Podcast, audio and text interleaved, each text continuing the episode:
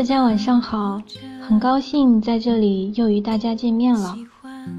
我是小鹿，在德国斯图加特向你问好。今天的你过得好吗？今天让你最开心的事是什么呢？欢迎大家留言与我分享。留学书房，温暖心房。今天想给大家推荐一本书，它的名字叫做《我与地坛》。相信大家对这本书都比较熟悉。这本书的作者是史铁生，他是在双腿残疾的沉重打击下，找不到工作，找不到出路，忽然间几乎什么都找不到的时候，走进地坛的。《我与地坛》这本书。的第一部分写了自己在地坛中得到的生命启迪与人生感悟，第二部分写了作者对母亲的后悔和无尽的思念，第三部分写了他自己与地坛不可分割的情感。今天想念一篇收录在我与地坛中的节选的精彩篇章，它的名字叫做。我的梦想，也许是因为人缺了什么，就更喜欢什么吧。我的两条腿一动不能动，却是个体育迷。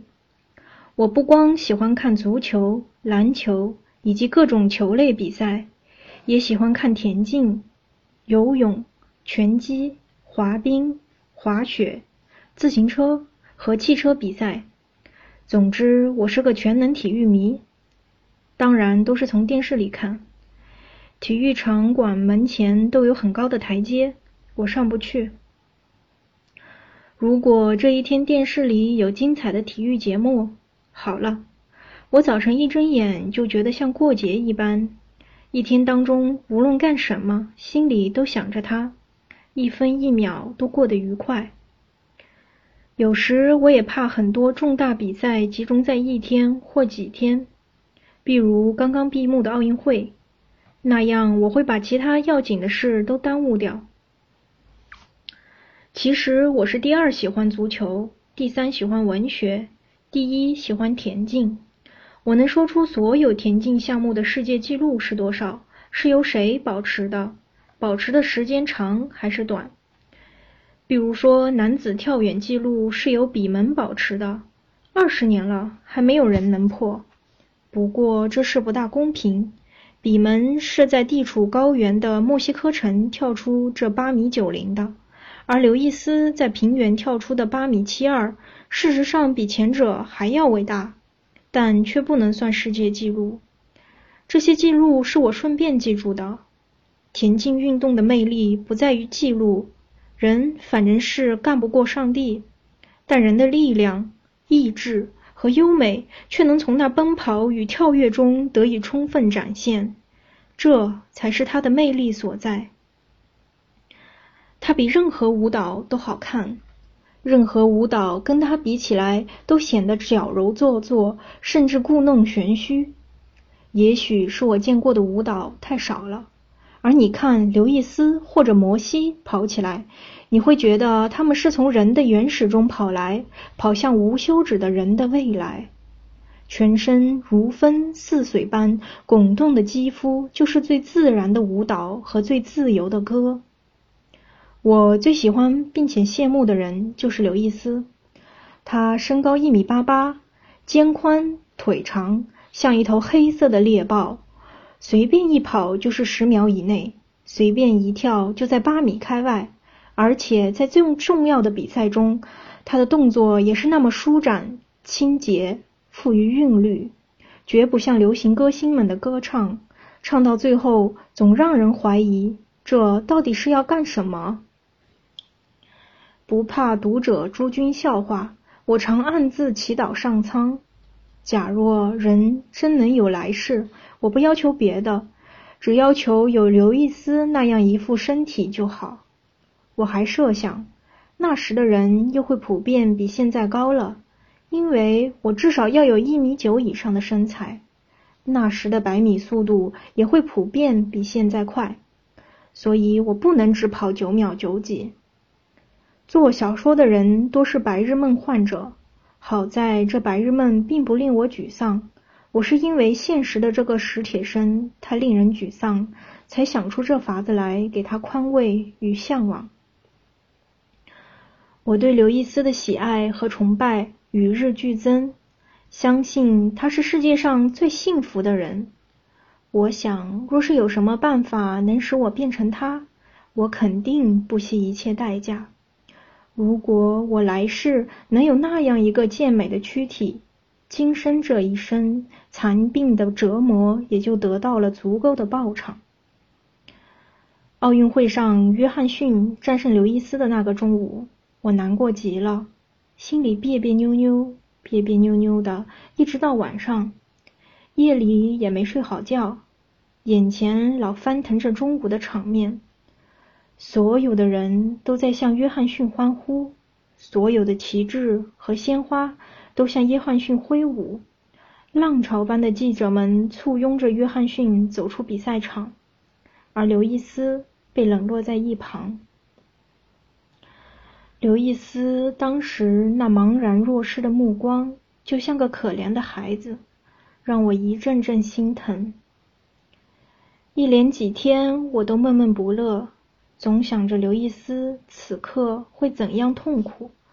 不愿意再看电视里重播那个中午的比赛，不愿意听别人讨论这件事情，甚至替刘易斯嫉妒着约翰逊，在心里找很多理由向自己说明还是刘易斯最棒。自然，这全无济于事。我竟然比刘易斯还败得惨，还迷失的沉重。这岂不是怪事吗？在外人看来。这岂不是发神经病吗？我慢慢去想其中的原因，是因为一个美的偶像被打碎了吗？如果仅仅是这样，我完全可以惋惜一阵，再去树立起约翰逊嘛？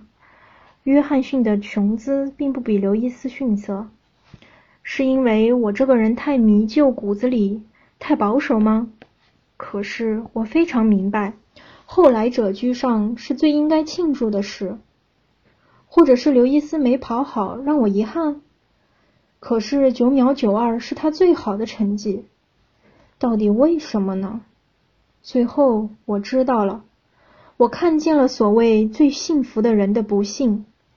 刘易斯那茫然的目光，使我的最幸福的定义动摇了，继而粉碎了。上帝从来不对任何人施舍“最幸福”这三个字，他在所有人的欲望前面设下永恒的距离，公平的给每一个人以局限。如果不能在超越自我局限的无尽路途上去理解幸福，那么史铁生的不能跑与刘易斯的不能跑得更快就完全等同，都是沮丧与痛苦的根源。假若刘易斯不能懂得这些事，我相信在前述那个中午，他一定是世界上最不幸的人。在百米决赛后的第二天，刘易斯在跳远决赛中跳出了八米七二，他是个好样的。看来他懂，他知道奥林匹斯山上的神火为何而燃烧。那。不是为了一个人把另一个人战败，而是为了有机会向诸神炫耀人类的不屈。命定的局限尽可永在，不屈的挑战却不可须臾或缺。我不敢说刘易斯就是这样，但我相信刘易斯是这样。我一往情深的喜爱并崇拜这样一个刘易斯，这样。我的白日梦就需要重新设计一番了。至少，我不再愿意用我领悟到的这一切，仅仅去换一个健美的躯体，去换一米九以上的身高和九秒七九乃至九秒六九的速度。原因很简单，我不想在来世的某一个中午成为最不幸的人。即使人可以保出九秒五九，也仍然意味着局限。我希望既有一个健美的躯体，又有一个了悟人生意义的灵魂。我希望二者兼得，但是前者可以期望上帝的恩赐，后者却必须在千难万苦中靠自己去获取。我的白日梦到底该怎样设计呢？千万不要说，倘若二者不可兼得，你要哪一个？不要这样说，因为人活着必要有一个最美的梦想。后来得知，约翰逊跑出了九秒七九，是因为服用了兴奋剂。对此，我们该说什么呢？我在报纸上见了这样一条消息：他的牙买加故乡的人们说。约翰逊什么时候愿意回来，我们都会欢迎他。不管他做错了什么事，他都是牙买加的儿子。这几句话让我感动至深。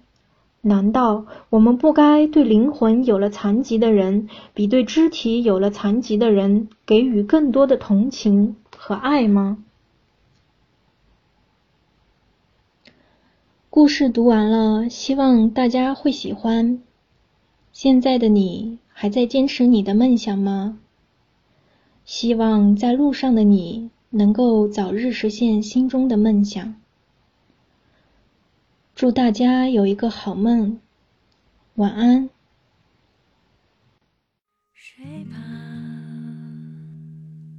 小候鸟